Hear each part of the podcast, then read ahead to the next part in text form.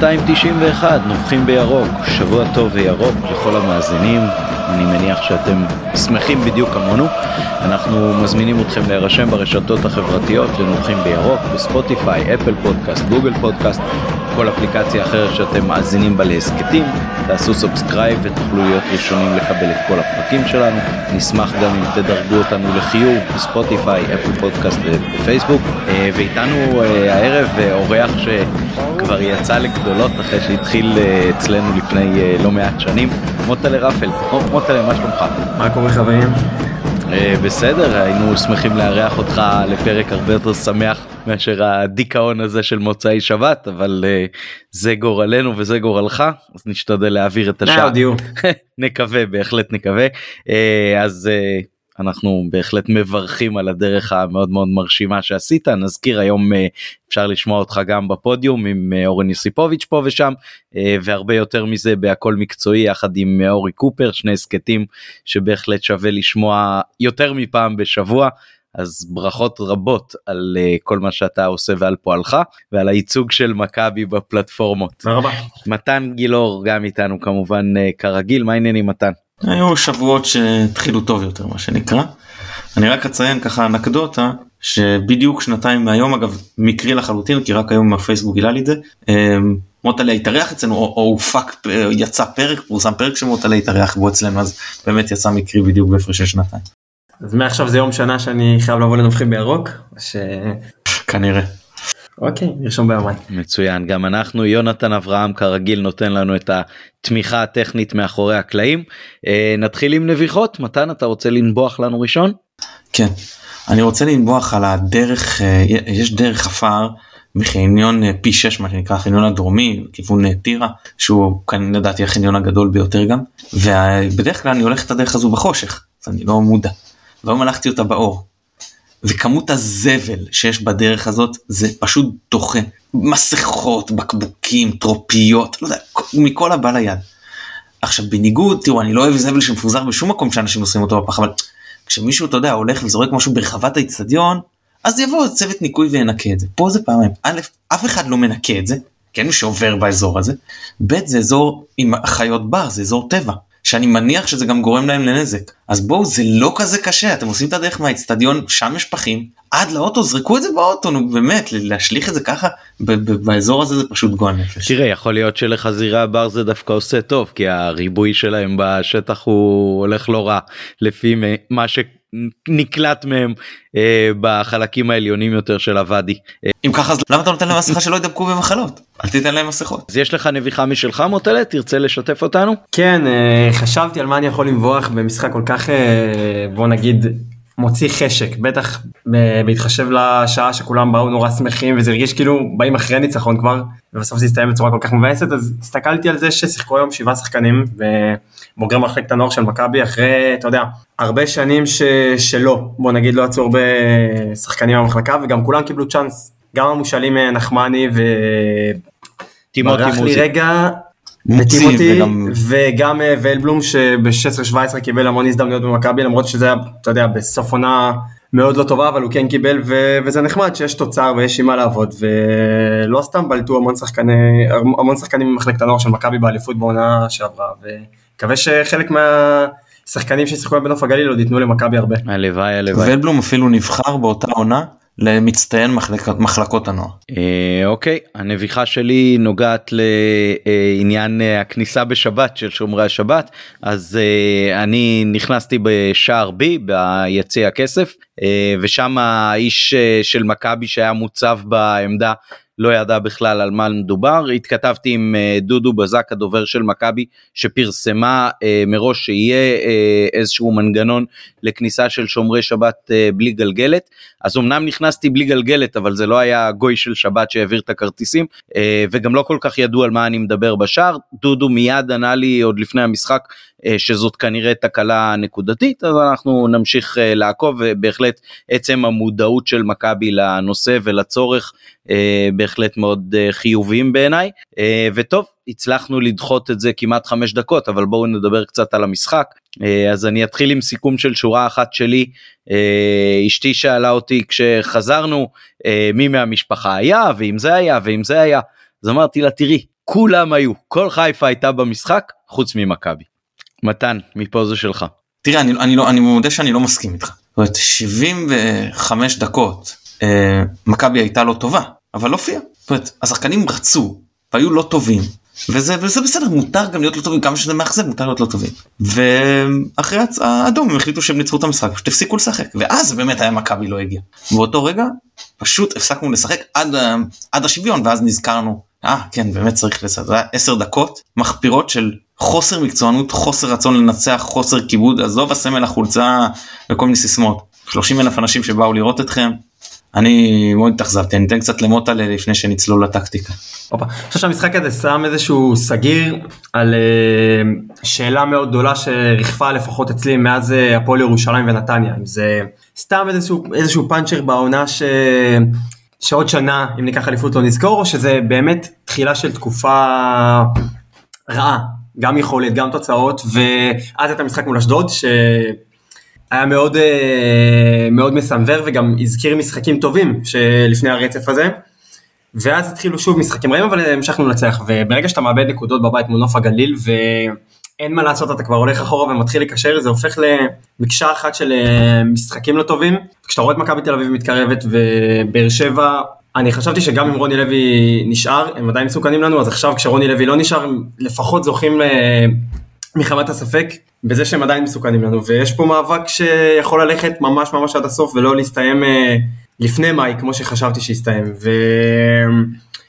ועכשיו אני מנסה לחשוב, מה יקרה אם לא ננצח בטדי, שזה מגרש שלא מאיר לנו פנים נגד בית"ר, ומה יקרה אם נבוא עם כל המשקולות על הרגליים, למחזור עשרים ושמונה מול מכבי תל אביב כנראה, בבית, לא קל, אבל uh, למרות המשחקים האלה אני עדיין עדיין אופטימי, ומעניין אותי לשמוע מה אתם חושבים שחוץ מזה שהצילי לא שיחק וחזיזה בירידה מאז דצמבר בערך, מה, מה לא עובד במכבי? שאלה ששאלנו תשע שנים ופתאום uh, חוזרת ל, לשיח.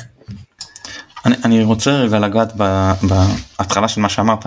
קודם כל אני כאילו מסכים איתך שאני גם הייתי מאוד בטוח באליפות הזו, ועכשיו אני אומר בפעם הראשונה אולי מאז תחילת העונה, אני אומר בפה מלא, מכבי לא הפייבוריטית לזכות באליפות, אני לא אומר שיש מישהו יותר, אבל עכשיו זה כבר נראה לא, לא, לא רחוק כאילו בסיכויים עם מכבי תל אביב, אני חושב באר שבע פחות, אבל לצערי, לצער, אבל אני אומר מכבי כבר לא פייבוריטית ברורה, ובכל אופן לא, לא מובהקת לזכות באליפות הזאת, וזה זה מצער כי מבחינת האיכות, מבחינת אה, אה, אה, אה, יכולת שראינו לאור חלקים גדולים מהעונה, היינו צריכים להיות שם, וזה חבל.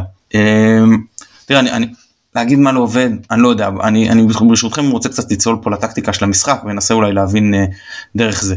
אז לכאורה, דיברנו על זה גם לפני המשחק, ברק עלה עם שני הבלמים הקבועים, המגינים שיכולים יחסית הכי הרבה לתרום להתקפה, ואז מנגד הוא עלה עם שלישיית קישור עם אוריינטציה יותר הגנתית, גם עם חוסר רוטריגס, שהוא השחקן הכי הגנתי בקישור, ששמתי פתח סוגריים, הכי טוב על לדעתי עד שהוא יצא סגור סוגריים, ועם השלישייה, עם שלישייה קדמית, ששיחקנו איתה, לא איתה, אבל בסגנון, זאת אומרת, עם חזיזה שמאל, שרי אמצע ימין וחלוץ, הפעם דין דוד, במקום רוקביצה, למרות שהיה לו שער על הרוקביצה, בחלק הקדמי, זה עבד לנו טוב עם השלישייה הספציפית הזאת, שאומרת של, של רודריגז, לוי ואבו פאני, אז אפשר להבין מה, מה ברק חשב.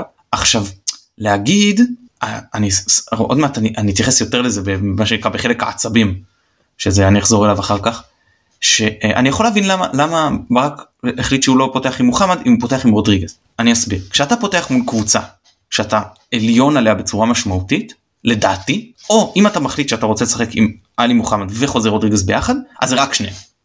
ואז אתה עולה עם רביעה קדמית, כי שניהם תורמים מעט מאוד להתקפה ולא מאיימים על השעה. זה לא נכון מעט מאוד להתקפה, תורמים למשחק ההתקפי, אבל כשזה קרוב כבר לרחבה, שזה מתקרב גם לאיום על השעה וגם מעבר את זה, הם פחות מנטע לביא ומוחמד אבו פאני. אז או שאתה עולה עם שניהם, ואם אתה מחליט שאתה עולה עם שלישיית קישור, אז אתה צריך לבחור רק אחד מהם. לדעתי פחות קרב. וזה מה שברק עשה, ואני חושב היה הרבה היגיון מהבחינה הזאת בהרכב שלו. בנוסף היה את החלק של נטע לביא, אני שוב, אני אומר, אני ארחיב על ספציפית על לביא בהמשך, שהוא כאילו רוצה להחזיר אותו למשחק, אז בכל מקרה, אני סך הכל כשראיתי את הרכב, אהבתי, אני מודה שאהבתי. לא משנה אם הסכמתי מאה אחוז או לא, אבל בגדול, היו לא זה. זהו, נוף הגליל באו מההתחלה, היה לנו כבר את הדיון הזה, אם הם יבואו ללחוץ לנו גבוה, או שהם באו לשחק על כדורים ארוכים, להיאמר לזכותם שהם גילו הרבה גמישות, לזכותו של ברדה, ובזמן ש- ש- שהם לא היו עסוקים בלבזבז את הזמן, לגיטימי, דיברתי על זה כבר כמה פעמים, לגיטימי, אז הם שינו, היו פעמים שהם ניסו ללחוץ לנו גבוה, היו פעמים שהם גיוונו, הלכו אחורה וניסו לשחק על כדורים ארוכים, וזה, וזה כאילו יפה לראות שקבוצה ש, שברדה כנראה ראה במשחקים הקודמים שהם מנסים ללחוץ לנו, אז מצאו לזה כבר את הפתרונות, ואז שיחקו מולנו על כדורים ארוכים וגם התחלנו למצוא לזה את הפתרונות, ואז הוא אומר, אוקיי, אני אעשה להם משמש, כל פעם שהם יפתרו לי בעיה אחת, אני אצור להם אחרת, והיה בזה הרבה היגיון. אני חושב סך הכל שעד האדום של נוף הגליל, כמה שזה אבסורד להגיד את זה, מכבי הייתה יותר טובה, היא לא הייתה טובה, אבל היא הייתה יותר טובה מנוף הגליל, ולא במעט אפילו. עכשיו, מחצית ראשונה, שאמרתי שחוזה המצוין, טוב, אתם יודעים, אמרתי נטע לוי, אני, אני נוגע אחר כך, אז אני נוגע אחר כך, ו, ואני, בכל מקרה, היינו ראויים לא, לא, לאותו שער יתרון, ואז מחצית שנייה, היה לנו דקות טובות, מה זה טובות? אני לא אגיד טובות, אבל נראינו, שוב, היינו הרבה יותר טובים כבר באותן דקות מנוף הגליל, עד האדום, ומהאדום, היינו בטוחים שאנחנו נצחים, בכר עשה כמה חילופים, הוציא אה, אה, שחקנים משמעותיים, לגיטימי, הגיוני, מתי שהם יצטרכו לנוח, אי אפשר לסחוט אותם, אה, אני לא נותן שום אה, אה, אה, אה, איזשהו אה, גרייס ל, ל, לשחקנים שהיו למגרש, באותן עשר דקות, מהרגע מהאדום עד השוויון, אם אני לא טועה זה משהו כמו עשר דקות, חמש עשרה דקות, לא יודע כמה שזה היה שם, עשר דקות אם אני לא טועה, אין תירוץ, אה, אה, תעלו עכשיו קבוצה מליג, את הפולה, בסדר, עם המושאלים של מכבי ושאר החבר'ה שם, תנו להם מול עשרה שחקנים של נוף הגליל, ב-אחת אפס, עשרים דקות, ואני אומר לכם שהם מצלמים את המשחק ושהם מנצחים. זה, גם המחליפים של מכבי, זה גם לא המחליפים חצי הרכב, אמור לנצח את המשחק הזה.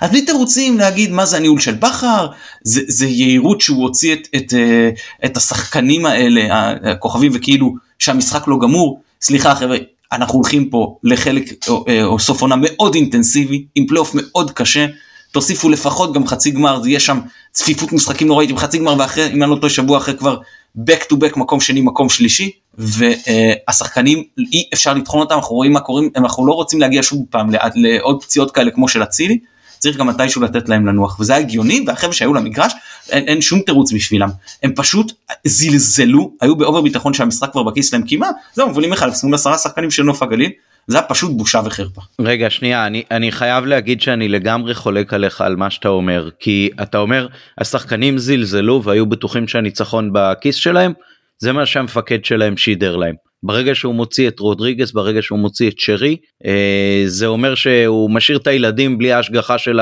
המבוגרים האחראים על הדשא. מוטה לשאל קודם אה, מה לא עובד, אז uh, אני אגיד לפחות מה, מה לא עבד בעיניי ב, במשחק הזה, uh, ואני מאוד מסכים עם מה שאמרת על הגמישות שברדה ונוף הגליל uh, גילו, הם גיוונו, היו התקפות שהם התחילו בכדרור, והיו התקפות שהם התחילו במצירות, והיו התקפות שהם התחילו בכדורים ארוכים, uh, ובכדורים הארוכים הם גם הצליחו להביך את מכבי יותר מפעם אחת, גם במהירות היה מאוד קשה, גם לפלניץ', גם לשון גולדברג, Uh, מולם. מצד שני הדברים שמכבי ניסו לפתח התקפית היו uh, כל פעם דבר אחד, וגם אם הוא עבד וגם אם הוא לא עבד הם לא חזרו עליו עוד פעם. uh, אלפונס למשל בדקות הראשונות הייתה לו איזושהי יציאה פנטסטית קדימה עם הכדור במהירות, זה לא חזר על עצמו עוד פעם.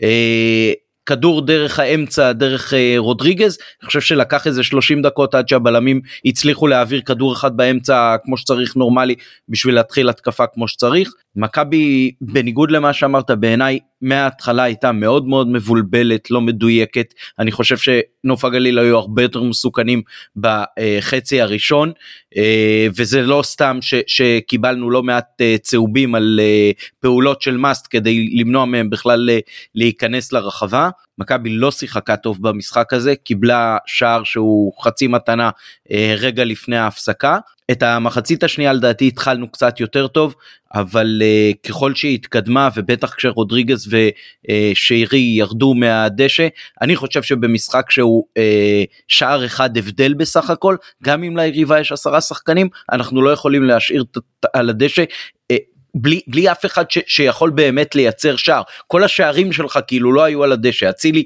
לא היה מההתחלה, אבל שרי ודין דוד לא היו בסוף, ואלה השחקנים שמייצרים לך גולים, היחידי באמת בפן ההתקפי שעוד היה שווה משהו זה חזיזה, וגם מבחינה התקפית לאורך כל המשחק, אלפונס עם כל הכבוד לאתלטיות ולמהירות ולהכל, אני לא רואה שם לא איזה יכולות הגנתיות יוצאות דופן, וגם לא קרוסים. זאת אומרת, בשלב מסוים אמרתי לעצמי, קוסומו, למה, למה מבוקה לא, לא אצלנו בשביל להכניס עשרה כדורים ל, לרחבה, שבדרך כלל שלושה או ארבעה מהם גם אפשר לעשות מהם שער, בטח כשמכבי מצ, עם מצטרפות מאחורה. אז אני ראיתי את מכבי הרבה יותר הרבה, שנייה, הרבה יותר גרוע היום כנראה ממה שאתה ראית, ואני מאוד מתחבר גם למה שמוטלה אמר קודם, אנחנו בשבעת משחקי הליגה האחרונים, בארבעה מהם איבדנו נקודות, וניסיתי להסביר לבת שלי קצת בדרך, כשאנחנו מודדים את הנקודות שלנו, אנחנו לא מסתכלים על זה שקיבלנו נקודה, אנחנו מסתכלים על זה שאיבדנו שתיים, כי אנחנו בצמרת ובצמרת הקבוצות צוברות נקודות, הם מרגישים שהם קיבלו נקודה, והם בהחלט היו ראויים לה בעיניי. עמית, שנייה, שנייה, עזוב רודריגז שהוחלף בשלב יותר מוקדם שאמרת, אם שרי ודוד לא ינוחו בדקה שבעים ומשהו, מול עשרה שחקנים של נוף הגליל, ביתרון, מתי הם ינוחו? אין אפשרות יותר טובה מזאת לתת להם לנוח. לא להתחיל עם אחד מהם בהרכב במשחק X או במשחק Y, מאשר להשאיר את הקבוצה עשר דקות או רבע שעה לסוף, בשער אחד הבדל, בלעדיהם, בלי שניהם בוודאי, בטח כשהצילי גם לא משחק. אז מה זה אומר על הספסל? לגיטימי, למרות שצלבו את בכר בפעם שעברה ששרי לא פתח, ונכנס להבקיע, איך לא פתחת? זה אומר על הספסל, מה זה אומר על הסגל של מכבי, אם אתה לא יכול להאמין בספסל? זה אומר על הספסל שדוניו כרגע, שהוא היצרן מצבים וגולים מספר אחד שלך מהספסל, לא קשיר, והצילי לא קשיר, אז זה מצמק לך מאוד את הספסל ההתקפי, בטח כשצ'יבוטה אה, עוד לא תרם ב, בקטע הזה, היום הוא היה לדעתי לא כל כך רע, אבל, אבל זה, זה לא מספיק, זה לא מספיק, וכששרי ו, ודוד יורדים, אז יש לך את צ'יבוטה ואת, ואת אה, חזיזה, ו, ובן שער כר, כרגע לא בפוזיציה של אה, לתת גול, אז זה אה, הופך ל... בעשר דקות האחרונות ניסו לעשות את הרמות האלה של אלפונס, כשגם פלניץ' מקדימה והכל, וגם הגיעו למצבים, אבל זה, אולי העובדה שהגעת למצבים ולא היה שם מי שישים את הרגל, בדיוק מראה שהשחקנים שיודעים לתת את הגולים לאורך כל השנה, היו צריכים להיות שם בעשר דקות האלה. זה, עצם זה שגם הגעת שם למצבים, כל כך הרבה עם גול, לא מבין איך ברין סער החמיץ את זה, בתיה שתראה את זה לפני שהיא מקשקשת פעם הבאה, סליחה, עצם זה שהגעת למצבים אז, מראה איך התנהגת בעשר דקות שלפני. לאורך כל המשחק לא הגעת למספיק מצבים מבחינתי. באיזה נרפות. לאורך כל המשחק, למה אלפונס וסן מנחם, כל הזמן לעבור עוד מישהו ולכדרר עוד כדרור, בשביל מה זה צריך את זה? עם, עם הכמות כישרון שיש לך, אז אם לא הולך היום בביתות מרחוק, אז תכניס קרוסים מה, מהצדדים, היית מספיק זמן עם הכדור בשביל להכניס אותו. מוטלה, בוא, תן לנו קצת את האינסייט שלך על, על מה שקורה במכבי, או במחזורים האחרונים, או היום ספציפית, מה בעיניך לא עבד.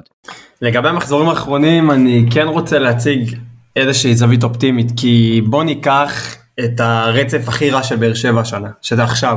זה, זה רצף שהביא אותם לשש נקודות מהפסגה. במכבי תל אביב בכושר הכי רע, היו לדעתי חמש עשרה מאיתנו, ארבע עשרה מאיתנו, משהו כזה. שלוש עשרה, שלוש עשרה אם אני לא טועה. ואנחנו ברצף הכי רע, עדיין מקום ראשון, עדיין כרגע לפחות שש נקודות מהמקום השני, אז מאמין שיהיה בסדר. זה, אני, חושב, אני מאוד מאוד מקווה, וכן חושב שזה לא יהיה יותר גרוע מזה, ושמכאן והלאה גם יש... כנראה יהיו תשעה ימים, תשעה ימים עד המשחק הבא, אז יש זמן להירגע, יש זמן לנשום, יש זמן למצוא פתרונות, ו... ותהיה פגרה, אז אני חושב שכן נגיע רעננים לפלייאוף, וכן תהיה אליפות בסוף, ואם שנה שעברה, זה שלא הייתה אליפות, היה מאוד מאוד מאכזב וקורע הלב, כולנו זוכרים איך הרגשנו אחרי קריית שמונה, השנה זה כבר יהיה כישלון טוטלי, גם מבחינת ההשקעה הכספית, גם מבחינת התחושה, גם מבחינת המצב המקצועי של מכבי, המצב של היריבות, זה יהיה נורא אם לא תהיה אליפות, מכל בחינה, ולא נראה לי שזה יקרה, ואני מקווה גם מאוד ש... אני עכשיו מוצא את עצמי נורא נורא טועה, אבל אני חושב שהמחברת של מי שצריך צריכה כבר להיות מלאה, לקראת, לקראת, לקראת טדי ולקראת המשחקים הבאים. ואגב, משהו שלא הרגשתי במגרש, ומתן התחיל להגיד שזה זלזול, ולא יודע, אני לא הרגשתי ככה, אולי הייתי אפתי קצת בגלל האווירה, אבל עכשיו אני נזכר בשני פוזיישנים של שרי, ש... הגיעה למתפרצת עם הפנים לשער, ולקח עוד, עוד, מס, עוד ריבל, וקצת טיסס, וחזר אחורה, וזה שני מצבים שיכולו להסתיים בגול, אז יכול להיות שבאמת היה קצת זלזול, שאני מחבר את הנקודות, אבל אני מקווה שמכאן והלאה זה כבר, זהו, זה, זה מרגיש, הסריטה מתחילה להרגיש אמיתית. נכון, וספציפית על שרי, באותן דקות, גם לדעתי מול עשרה שחקנים, מישהו רשם לי בוואטסאפ באותן דקות עוד לפני השוויון, שזה זלזול של שרי. כן, יכול להיות, אני, אני גם לא, לא חולק עליכם, אני חושב גם שבגלל ההתקפה האחרונה הזאת, שבה הוא לקח אה, עוד סיבוב ועוד סיבוב, ובסוף לא, לא הגענו בכלל למצב, אני חושב שזה המצב שבגללו בחר הוציא אותו. אבל אני חושב שאין לנו את הפריבילגיה, בטח כשהצילי לא משחק, להגיע למצב של משחק עם שער אחד הבדל, בלי שרי, בלי הצילי, בלי דין דוד על הדשא, זה כל הגולים שלנו, בחוץ בשלב מסוים, הילד שלי שאל אותי אחרי השוויון, אם אפשר להכניס את שרי חזרה. יפה, אני רוצה הערה אחת, תראו, נוף הגליל, גם בתחילת המחצית השנייה, כשהיינו במומנטום, הם מאוד מאוד הרגיעו את המשחק. ולקחו את הזמן וזה, ואז ביציאה נשאלה שאלה, מה האינטרס שלהם? הם בפיגור, הם חייבים נקודות בהישרדות על הליגה, כלולם לא זה. ואז אני אמרתי שהם מבחינתם, בעיקר כשאנחנו בדקות טובות שלנו, אין להם מה לשחק. הם צריכים לצמצם את המשחק ל-עשר חמש עשרה דקות, ושם לנסות להפתיע. הסיכוי שלך להפתיע ב-עשר חמש עשרה דקות, וכאילו להשוות ולא לספוג, יותר גדול מאשר אם תפתח את זה למחצית שלמה, שהסיכוי שלך לספוג את השער השני כבר הוא כאילו יותר גדול. מה לעשות? הקבוצה טובה, ככל שאתה מצמצם. עכשיו, הם לא יכולים לצמצם לדקה אחת ואז לנסות. צריך לקחת טווח הגיוני. זה אגב מה שעשינו פעם, דיברתי על זה כבר, שהיינו בתשעה שחקנים נגד מכבי פתח תקווה בחוץ, הם הובילו אחד אפס, ואז כולם אמרו, מה זה שילך, אני לא זוכר אפילו מאמן, שילך יותר התקפי, יהיה לנו כבר מה להפסיד. אז אמרתי להם, לא, אתה לא יכול לשחק התקפי שאתה בתשעה שחקנים חצי שעה. אתה מצמצם את זה לעשר דקות, ואז מנסה, ואם זה מצליח, אז זכית, ואם לא, כבר לא נורא, כבר גם ככה למטה. עוד משהו שאתם רוצים להגיד לפני שאני מתחיל את עניין העצבים? לא? אז יאללה. טוב, אני יודע שאני הולך להקים עליי הרבה אוהדי מכבי, כי לפי התגובות שקראתי ברשתות החברתיות, ושמעתי בכל מיני גופי תקשורת וזה, אז אני פה הולך בראש בראש עם תשעים ותשעה אחוז מהאוהדים שהתבטאו, ואני רוצה לצאת חוצץ נגד הדמוניזציה שעוברת כרגע לנטע לביא. עכשיו, אני אתחיל בגילוי נאות על העניין עם נטע לביא.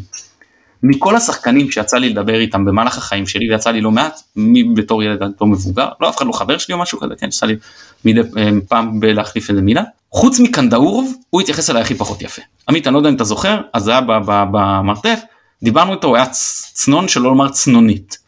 רמי גרשון דיבר איתי בגובה העיניים, וגיא חיימוב היה נחמד, ווילצחוט היה נחמד, ובתור ילדים ברקוביץ', אז באנו להחתים אותו על איזה פנקס, כזה מחברת שהיה של בנות שמשהו, והוא התעניין והתחיל לקרוא, וממש דיבר איתנו וניהל איתנו שיחה, ואלון חזן היה נחמד, לא חשוב, אני לא הולך לעבור על כולם, נטע לביא לא היה נחמד אליי, ובכל זאת, אני אומר שאף אחד לא יבוא, יחשוב שזה בא מאיזשהו משהו אישי, אני, אני חשוב לי פה אה, להגן עליו. תראו, נטע לביא בתקופה לא טובה. אני לא בא ל- ל- ל- להגיד אחרת. אני ביקרתי אותו, אמרתי שבמשחק הקודם, ב-שלושים וחמש ב- ב- דקות משהו, הוא השחקן הכי חלש שלנו, היום ונורא. אז שאף אחד לא, לא יבוא ויגיד שאני אה, בא ומגן עליו או משהו כזה. גם היום הייתה לו מחצית ראשונה לא טובה. הוא לא היום ונורא, הוא לא עשה נזק כמו שהוא עשה נגד אה, בדרבי, אבל הוא, הוא לא השפיע, הוא לא היה טוב. ואני חושב שהביקורת בחלקה לא עניינית, היא פומפמת על ידי צוות פרשנים ספציפי, אני לא רוצה לנקוב פה בשם, עוד דגש על אחד מהם, שגם אני לא רוצה לנקוב בשם, ואני חייב לחשוב להתייחס לכמה דברים פה עם הזה. אז אני חושב שנטע לביא, הוא, הוא, הוא סעיר לעזאזל קצת של התקופה הזאת. אומרים שכל התקופה היא בגלל החזרה של לביא. אז אני לא יודע, אני חושב שנגד הפועל ירושלים, הוא נכנס, היה הכי טוב בדקות שהוא שיחק, והצלחנו לחזור בעיקר בזכותו, אם אני לא טועה, הוא גם בישל את השער שלו. אם אני לא טועה נגד נתניה, הוא נכנס גם בפיגור, היה לו רע בכלל, ואיתו הצלחנו להשיג את שער השוויון. נגד אשדוד הוא היה טוב, אחרי זה באמת היה לו רצף משחקים לא טוב, באחד מהם הפסדנו, אחרי זה ניצחנו אה, אה, שניים, והיום, חשוב לי להגיד את זה על היום, אחרי המחצית הראשונה, הראשונה לא טובה, במחצית השנייה, אני עומד על מה שאני אומר עכשיו, הוא היה השחקן הכי טוב של מכבי עד שהוא יצא במחצית השנייה. וגם מי שלא הסכים איתי שהוא היה השחקן הכי טוב של מכבי, אפשר להגיד שזה לא נכון, זה בסדר. אי אפשר להגיד שהוא היה רע. הוא השתפר משמעותית לעומת המחצית הראשונה באותן דקות, הוא כבר הועיל משמעותית לקבוצה. גם מבחינה הגנתית, גם מבחינה התקפית. אז להגיד, כל התקופה הזאת בגלל אביב, זה פשוט לא מסתדר, זה לא מתחבר לנתונים. ועכשיו להגיד שגם שהוא, שוב, גם שהוא בחיסרון מספרי. אני לא יודע, אני מסתכל על היום, ואני אומר, אם נטע לביא, נטע לביא ירד מהמגרש, כשמכבי מובילה אחת אפס מול עשרה שחקנים, מאז, אחרי שהוא ירד מהמגרש, מכבי מפסידה אחד אפס מול עשרה שחקנים. מה רוצים מנטע לביא? אפשר להגיד שהוא חלש? בטח שאי אפשר להאשים אותו בתוצאה, כן? תסתכלו באמת, כאילו, איך אפשר להגיד את זה? תסתכל מה איתו, מה בלעדיו? זה גם חלק מהעניין. אפשר להגיד שהוא היה חלש, זה בסדר, אבל אי אפשר לתלות בו, אי אפשר לתלות בו את התוצאה הזאת היום. וגם חלק מתוצאות העבר. ואני רוצה להתייחס לדבר האחרון, האמרה שהכי מעצבנת אותי, שבגלל נטע לביא, עלי מוחמד בתקופה פחות טובה. עכשיו תראו, אני, אני מאוד מעריך את עלי מקצועית, מאוד, אני חושב שהביאו אותו, זה רכש מצוין, ו- ואני מאוד מבסוט על זה, ואני חושב שיש לו עונה מצוינת, עוד שהוא קצת תקופה לא טוב. עלי מוחמד החליף את נטע לביא. הוא היה השחקן הכי גרוע על המגרש באותן הדקות, מהרגע שהוא החליף אותו כולל מאור לוי ומחמוד ג'אבר, שגם היו חלשים, אבל הוא היה עם שלישיית קישור לכאורה, והוא היה השחקן הכי חלש על המגרש. הוא עשה המון שטויות, הוא, הוא, הוא, הוא לא הועיל מספיק הגנתית, להתקפה לא תרם, אז שנטע לביא לא על המגרש, ואז ספגנו גם את השער. איך אפשר? איזה הגנה יש פה לעלי מוחמד שקשורה לנטע לביא בכלל? רוצים לתת הגנה לעלי מוחמד, להגיד שזה בסדר, ששחקן שבעונה טובה מותר לו גם שיהיה לו עשר דקות פחות טובות, הוא גם נכנס, כמו שאמרת, עמית, אולי איזה שידור מהמאמן של זיזול, כל הקבוצה מצלצלת גם הוא, בסדר, תנו לו את זה. אי אפשר לתרץ את זה בנטע לביא. מה קשור נטע לביא? כל דבר לא טוב שקורה, נטע לביא. עכשיו שוב אני אומר, נטע בתקופה לא טובה, אני לא פותר אותו מכלום, אבל יש גבול כמה אפשר להפיל על, ה, על הכתפיים שלו. באמת, זה לבדוק את הדקות שהוא שיחק, לבדוק את התוצאות באותן משחקים, ו- ולהיות uh, אמיתיים. אי אפשר להגיד שהפועל ירושלים זה נטע לביא כשהוא נכנס מחליף, נתניה זה נטע לביא כשהוא נכנס מחליף, היום זה נטע לביא כשהוא יורד ביתרון וחושפים גול מעשרה שחקנים. מה קשור נטע לביא? זהו, זה עצבן אותי וסליחה, צריך לפרוק את זה. אני חייב להגיד שלא ידעתי שהביקורת על נטע היא כל כך, בוא נגיד בעצימות כל כך גבוהה, אולי בגלל שאני עובד בזה אז אני משתדל פחות לקרוא, בוא נגיד דברים ש...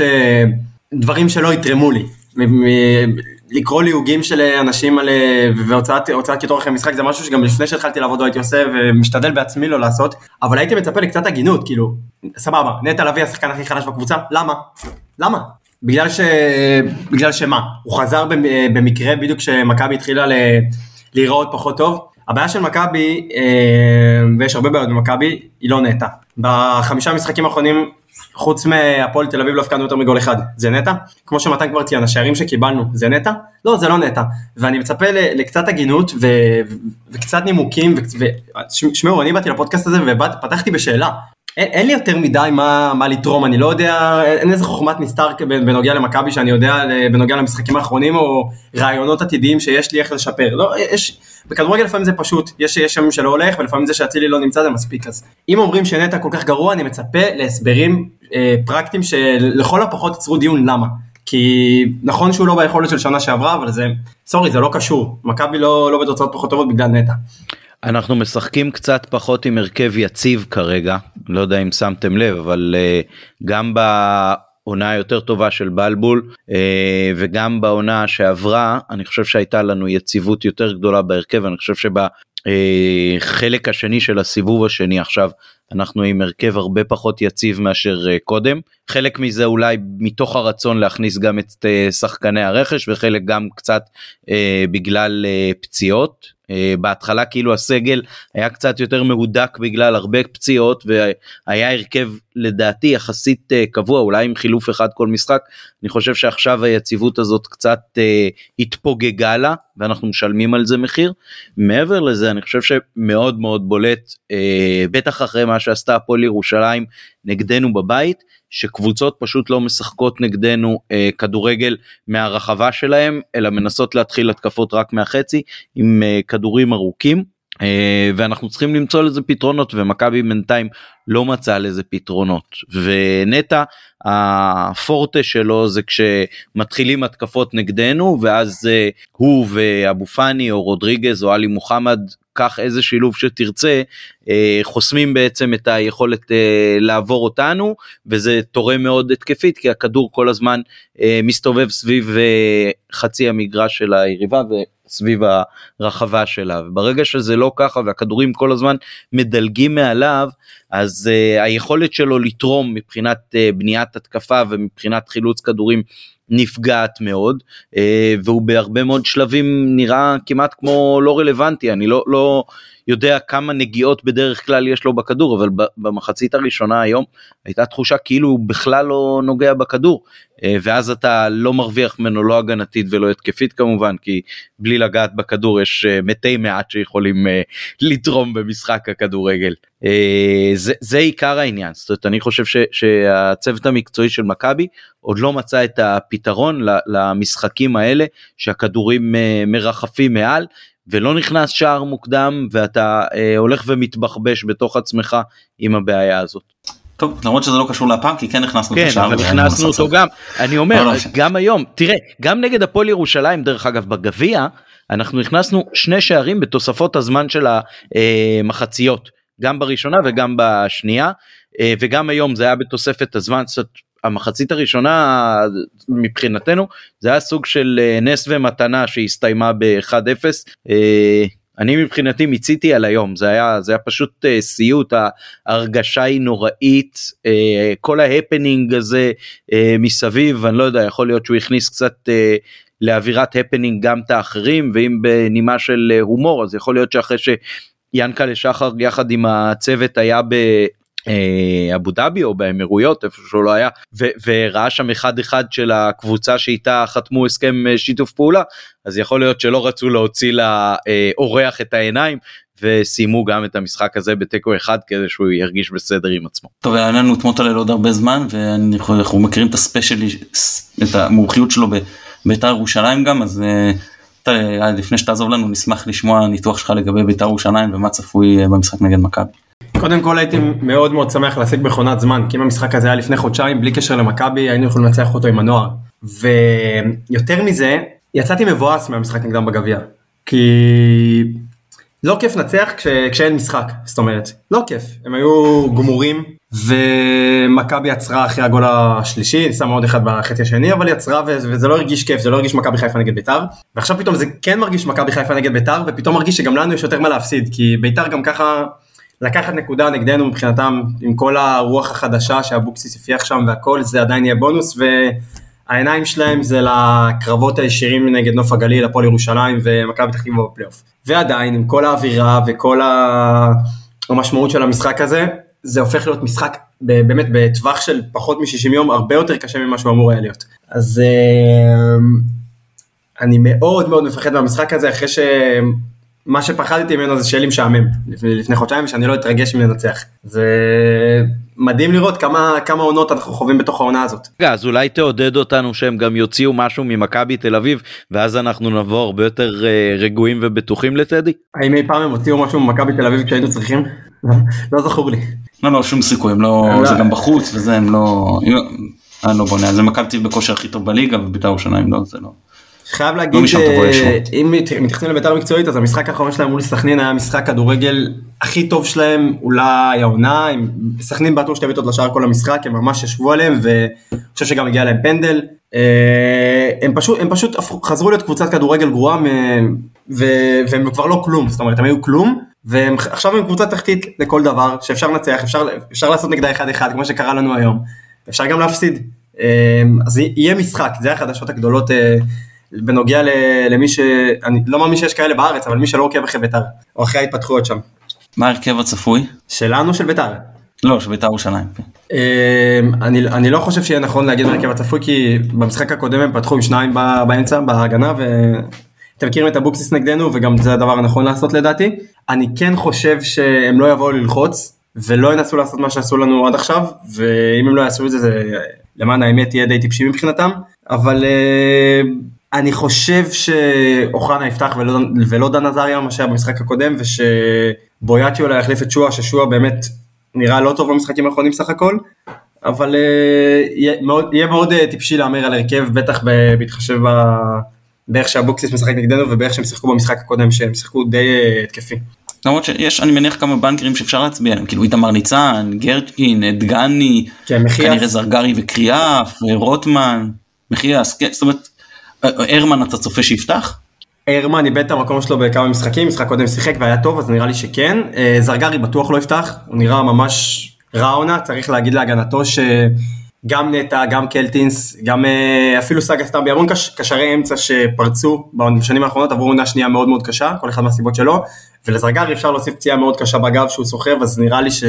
וכל המצב של ביתר מסביב, אז נראה לי שזה הרבה על זה, אז לא נראה לי שהוא יפתח, יכול להיות שקם סומרה שעשו לו קובי רפואיזציה, הוא פוטר וחזר, סוג של, ויכול להיות שהוא יפתח ברכב, ואז השאלה אם באמת אוחנה יפתח מקום עזריה, או שהוסיפו את חוג'ה בתור בלם, או קשר אחורי אחר. תמיר עדי אולי? זהו, אני לא יודע אם תמיר עדי כשיר, לכן הזכרתי אותו, אם הוא... אם הוא קשור הוא חייב לפתוח, אגב, אחלה שחקן. בכנפיים אני מניח רוטמן ופלייטר שנתן, לא, לא יודע אם ראיתם, נתן גול מדהים נגד סכנין, ובהתקפה הייתי מאמר על בויאצ'ה ולא על שועה, ועוד שחקן שהוא סוג של נעלם זה ניב זריאן שחזר מפציעה, אז אני לא יודע אם הוא כשיר ל-תשעים דקות בכלל, זאת אומרת גם אם הבוקסיס ירצה. אבל שוב, ביתר לא כזאת מאיימת, זה יותר אנחנו שבתקופה רעה, וכל המסגור הזה של טדי, ולבוא אחרי משחקים... לא טובים, וזה שביתר פתאום, והבוקסיס, אז יש כאן, יש כאן כמה חומרים שאפשר לבנות מהם סרט אימה. אני רוצה רגע לנצל אותך על השתי דקות שאולי אתה עוד איתנו, ולשאול שאלה שהיא טיפה יותר... יש תוספת זמן, אתם יכולים לקחת עוד חמש. שיכולה להיות ככה קצת יותר רחבה אולי. עבר לי בראש בשבוע האחרון שבחר מנסה לתרגל את ההגנה שלנו יותר ויותר בפורמט של שלושה בלמים, מתוך מחשבה עתידית על זה שמכבי תל אביב משחקת עם שני חלוצים מאוד מאוד משמעותיים, גם פריצ'ה וגם יובנוביץ' הבחור החדש, זה השם, וכאילו חלק גדול מהצורת משחק שלנו היא הכנה להתמודדות העתידית איתם.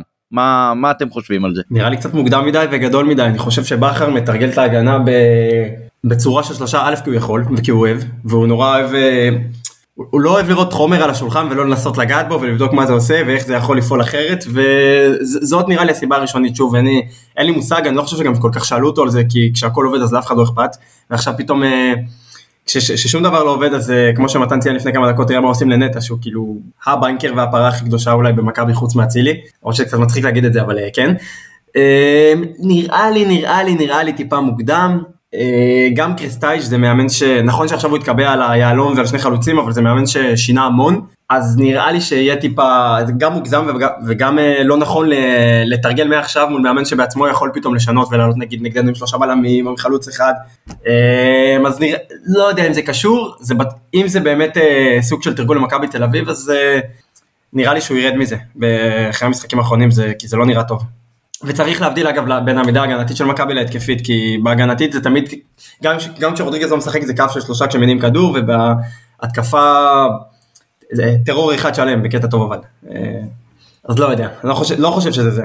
ואם אתה צריך לקנות הפסד של אחת מהיריבות שלנו, באר שבע או מכבי תל אביב, מי אתה מעדיף שתפסיד? עד לפני תשעה ימים, שבועיים, הייתי אומר לך, ברור שמכבי באר שבע תפסיד, אבל אני מעדיף שמכבי תל אביב תפסיד, להוריד את זה מה... בוא, בוא נוריד את האופציה הזאת, כל עוד, כל עוד אפשר להוריד אותה, כמה שיותר מהר, כי באר שבע, זה, הח... זה החלק הטוב מבחינתנו של סימן השאלה שם, זאת אומרת ש... אנחנו לא יודעים, יכול להיות שזה אפילו יותר גרוע ממה שהם רוני לוי. באופן כללי, כש... אתה יודע, כשכוכבי העבר יורדים לקווים, זה לא סימן טוב בדרך כלל, אז בואו ניתן לביתר ניצחון בבלומפילד, נהיה נדיבים. אני רק אגיד על הסיפור הזה, אני אמרתי לכם, הפועל באר שבע מבחינתי לא קונטנדרית לאליפות כרגע, אני רק אגיד שמכבי תל אביב, שרפנו את כל מרווח הטעות שהיה לנו, זאת אומרת, שמה אני מתכוון, כשאתה אומר הכל תלוי בנו, זה אומר שאם אני מנצח את כל המשחקים, זולת המשחקים של היריבה שלי לאליפות, אני עדיין זוכה. או אם אני אתאר את זה אחרת, אפילו אם היריבה שלי תנצח את כל משחקיה, לרבות המפגשים הישירים איתי, אני עדיין אזכה. זה מה שאני מגדיר כי הכל תלוי בי, בסדר? אז אנחנו עדיין, הכל תלוי בנו על הפרש שערים. זאת אומרת, אנחנו לצורך העניין, אנחנו ננצח את כל המשחקים מפה עד הסוף, ונפסיד, כל, וחוץ משני משחקים למכבי תל אביב שנפסיד אותם, לכאורה אנחנו עדיין אלופים. אלה הם יתחילו פה עם, לא יודע, ניצחונות מטורפים, אני לא רואה את זה קורה. האם אני חושב שאנחנו נרוויח את כל הנקודות? כמובן שלא. אני חושב שמכבי תל אביב הרוויחו את כל הנקודות?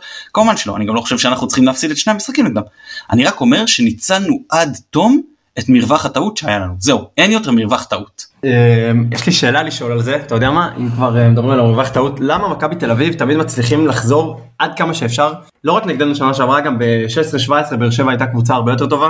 היא הגיעה לפער דו ספרתי, ועדיין אני חושב שבמשחק עם הגול של אוגו בנתניה, אם מכבי תל אביב הייתה מנצחת, היא הייתה מתקרבת לשלוש נקודות, וגם ב-שבע עשרה שמונה עשרה, כשביתר רצה מול באר שבע, בסוף מכבי תל אביב סיימה שנייה. זה משהו שמאוד היה חסר לי במכבי בשנים הרעות, הרבה פעמים לא, לא היינו, לא היינו באזור, וברגע שהיינו מתפרקים, היינו מתפרקים עד הסוף, ויש איזושהי שרידות, עזבו את התוצאות ועזבו את התקופה, הרי יש איזושהי שרידות במכבי תל אביב שאני מאוד מקנא בה. הם לא סתם לא יורדים במקום השני, וזה משהו שמאוד היה חסר לי בשנים הרעות, ואני מקווה שבשנים פחות טובות שמן הסתם יגיעו מתישהו, אז שלא נחזור עוד פעם למקום חמישי ולמאבקי פלייאוף, אלא נהיה שם עד הסוף מעצם השם שלנו.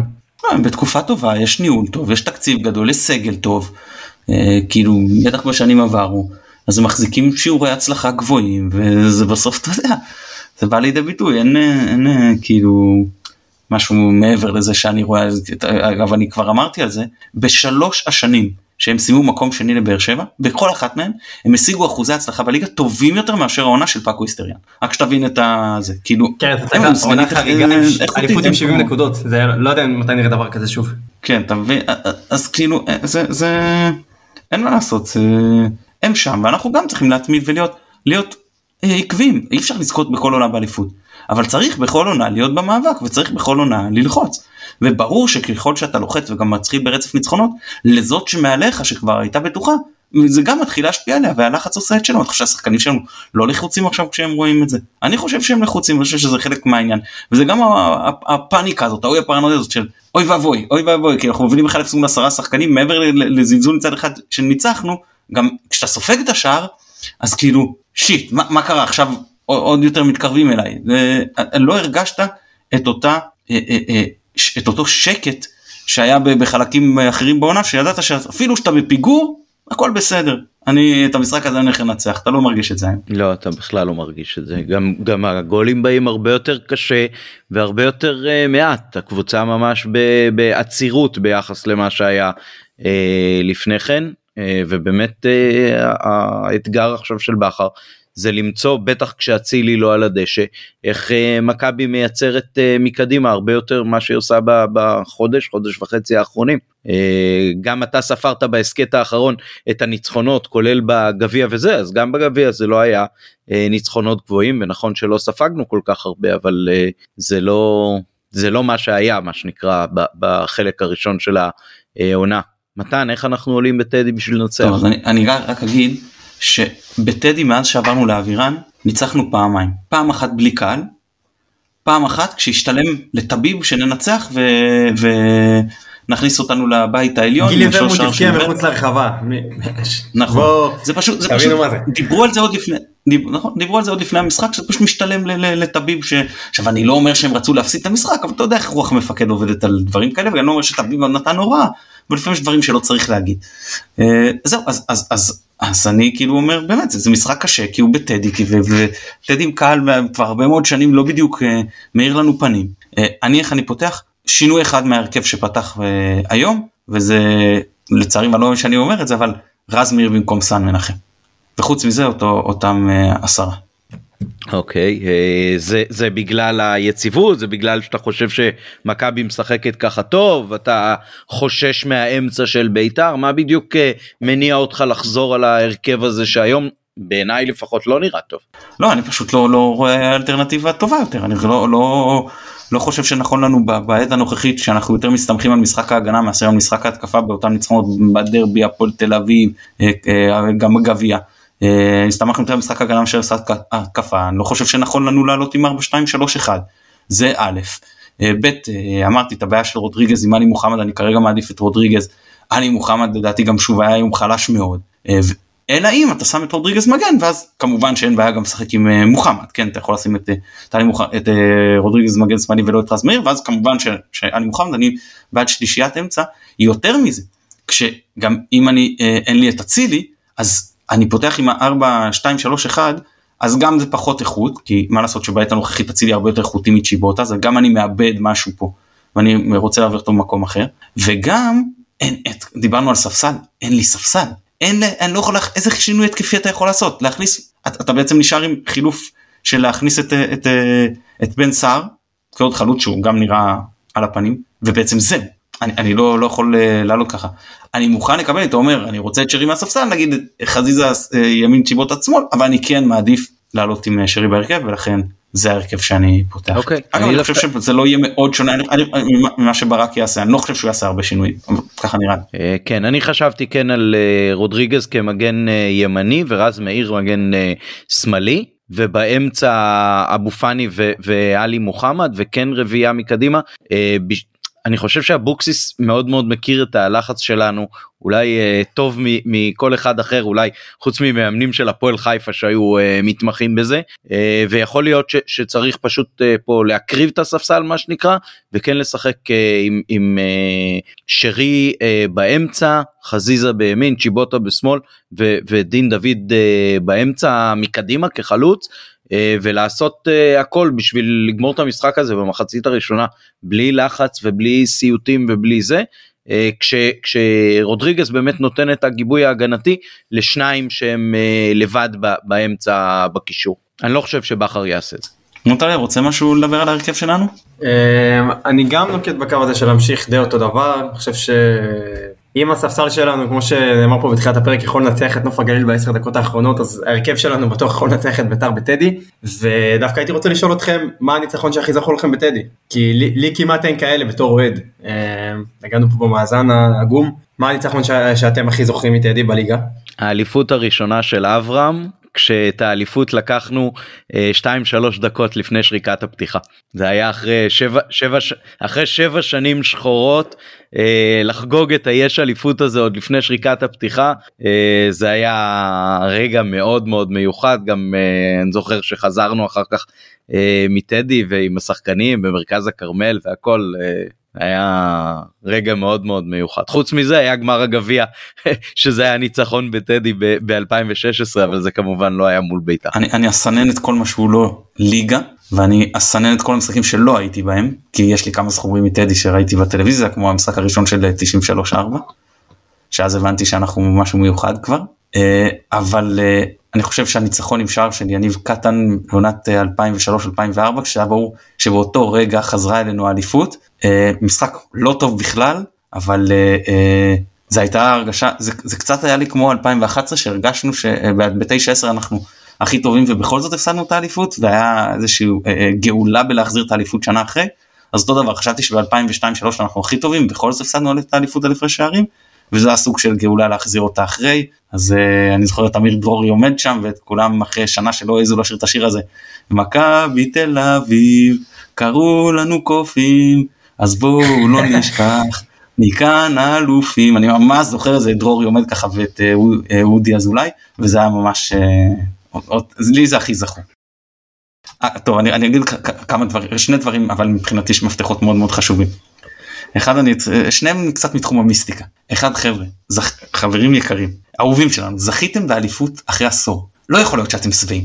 לא יכול להיות שאתם שבעים, העשר דקות שהיו הם של עשור, לא יכול להיות. אתם לא אחרי טריפית או חמש אליפויות ושש שנים, כמו שהיה לנו עם הקבוצה של רוני לוי.